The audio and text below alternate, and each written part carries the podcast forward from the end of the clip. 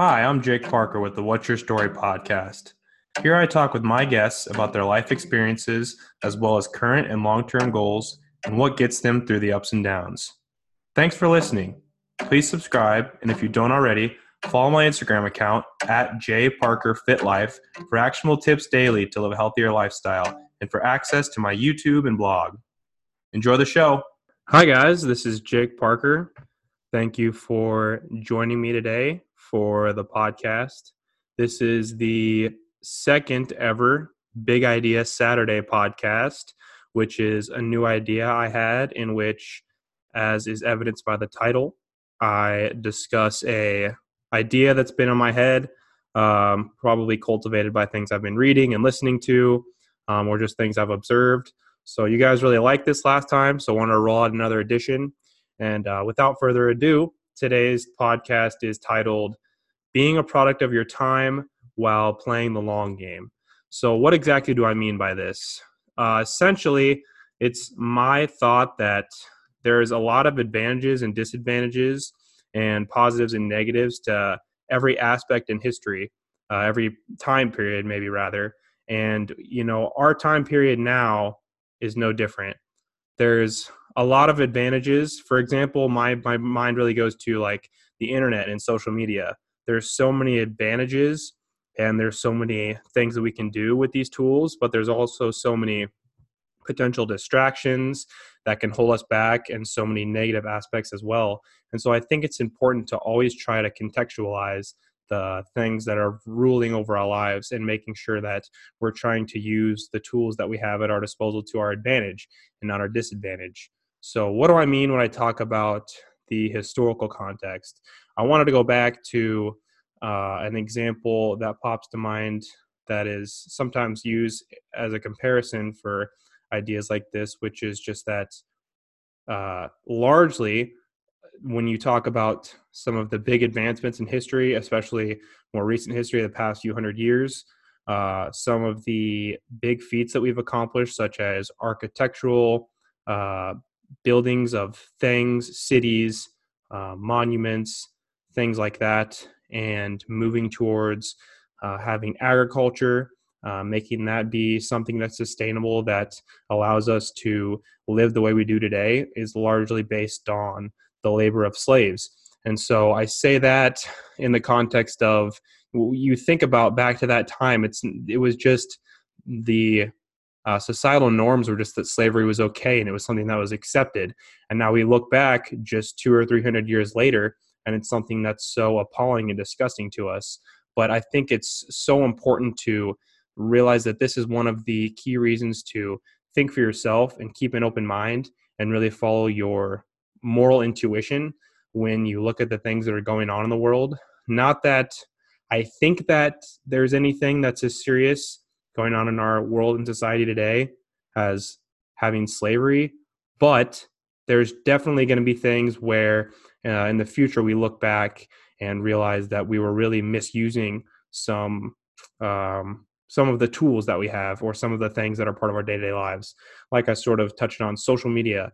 Uh, it's my belief that social media is something that first of all just on the positive side is amazing. It's helped people grow businesses and helped uh, people totally change their lives around and meet people from across the world that they wouldn't been, have been able to otherwise.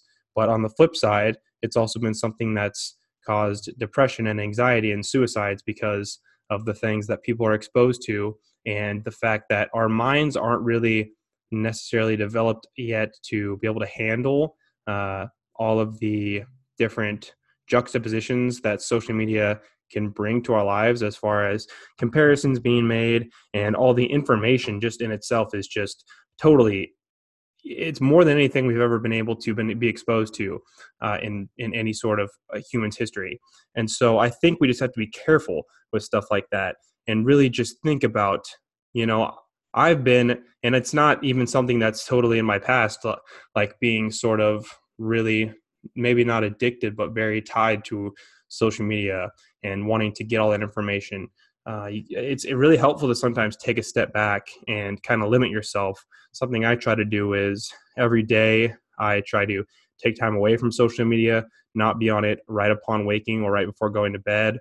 I try to take one uh, weekend day mostly off social media, usually a Sunday. Um, still, will get on there uh, and do like a post or two, but really, for the main part, try to be off of it. I just think that that's one of my biggest um, ideas of something that's going to be the effects, the bad effects of it are realized now, but will probably in the future be even more um, realized in how impactful they are. And so, really, just keeping an open mind is where I'm trying to go with this, and really think about the things that you're doing on a day to day basis, and think about the things in your life, and are they helping you or are they hurting you? And think about the fact that just because society does something, just because because everyone you know is on social media or is doing X, Y, or Z, doesn't necessarily mean that it's helpful or healthy. Um, if you think about the average person in America, um, probably has a lot of issues. I mean, we all have issues, but I think there's a lot of things that society will tell you is normal that's really holding us back as a people and helping us not be our best selves. So, in the spirit of health and fitness, where I go with this is um, the average person.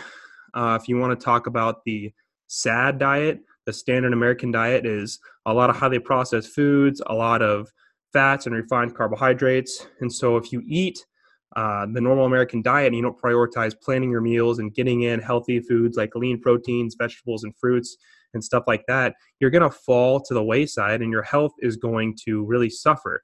Uh, but luckily, it really only takes that planning and that cognitive restraint and that knowledge of nutrition and knowing that you should exercise regularly and making sure you have the discipline to do that to form some long-term sustainable health for your for your future and habits because you know especially if you're listening to this and you're my age you're in your 20s or so you probably can get away with a poor diet and not exercising as much as you think you should but the key thing is you really want to build those habits up early so that um, having a healthy lifestyle is something that's just maintained and something that's a habit and not something that you have to force or think about.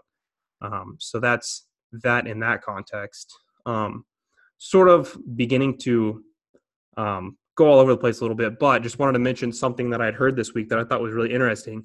It was the fact that things uh, just recently, when I talk about historical context, is one of my favorite things uh, to do, but there's things in our society today that we are overexposed to that in even recent history would have been very helpful at the time, such as like news uh, in the form of a lot of times news is just in the form of gossip and just hearing negative things about people uh, where we feel better about ourselves.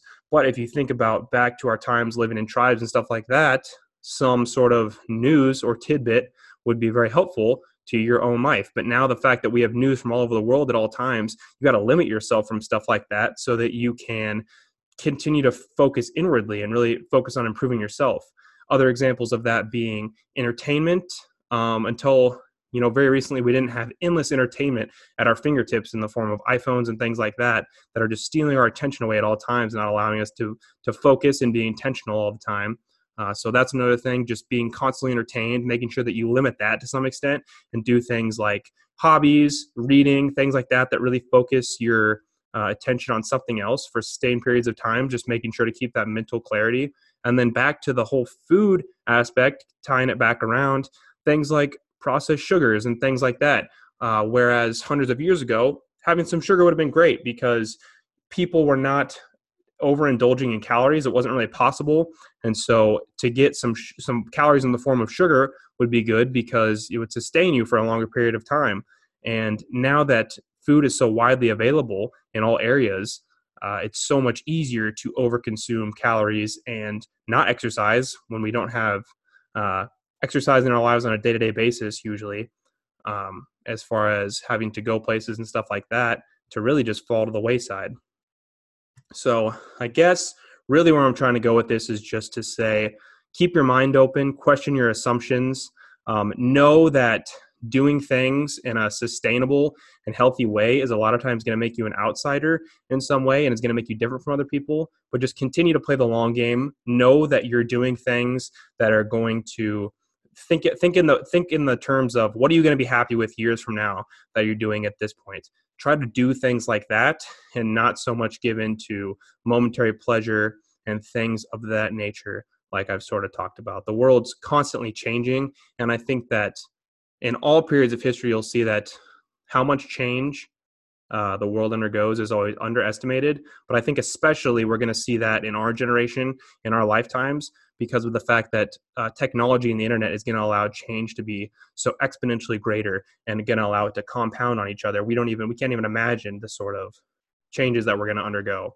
So really just keeping that open mindset and trying to stay true to your core principles is going to be the most important thing for you to be uh, happy and fulfilled and really just live your your best life i guess if i had to sum it up. So i hope you enjoyed this uh, big idea saturday. Let me know what you think. Always love when anyone is to reach out on social media or otherwise and i hope that you have a great rest of your day.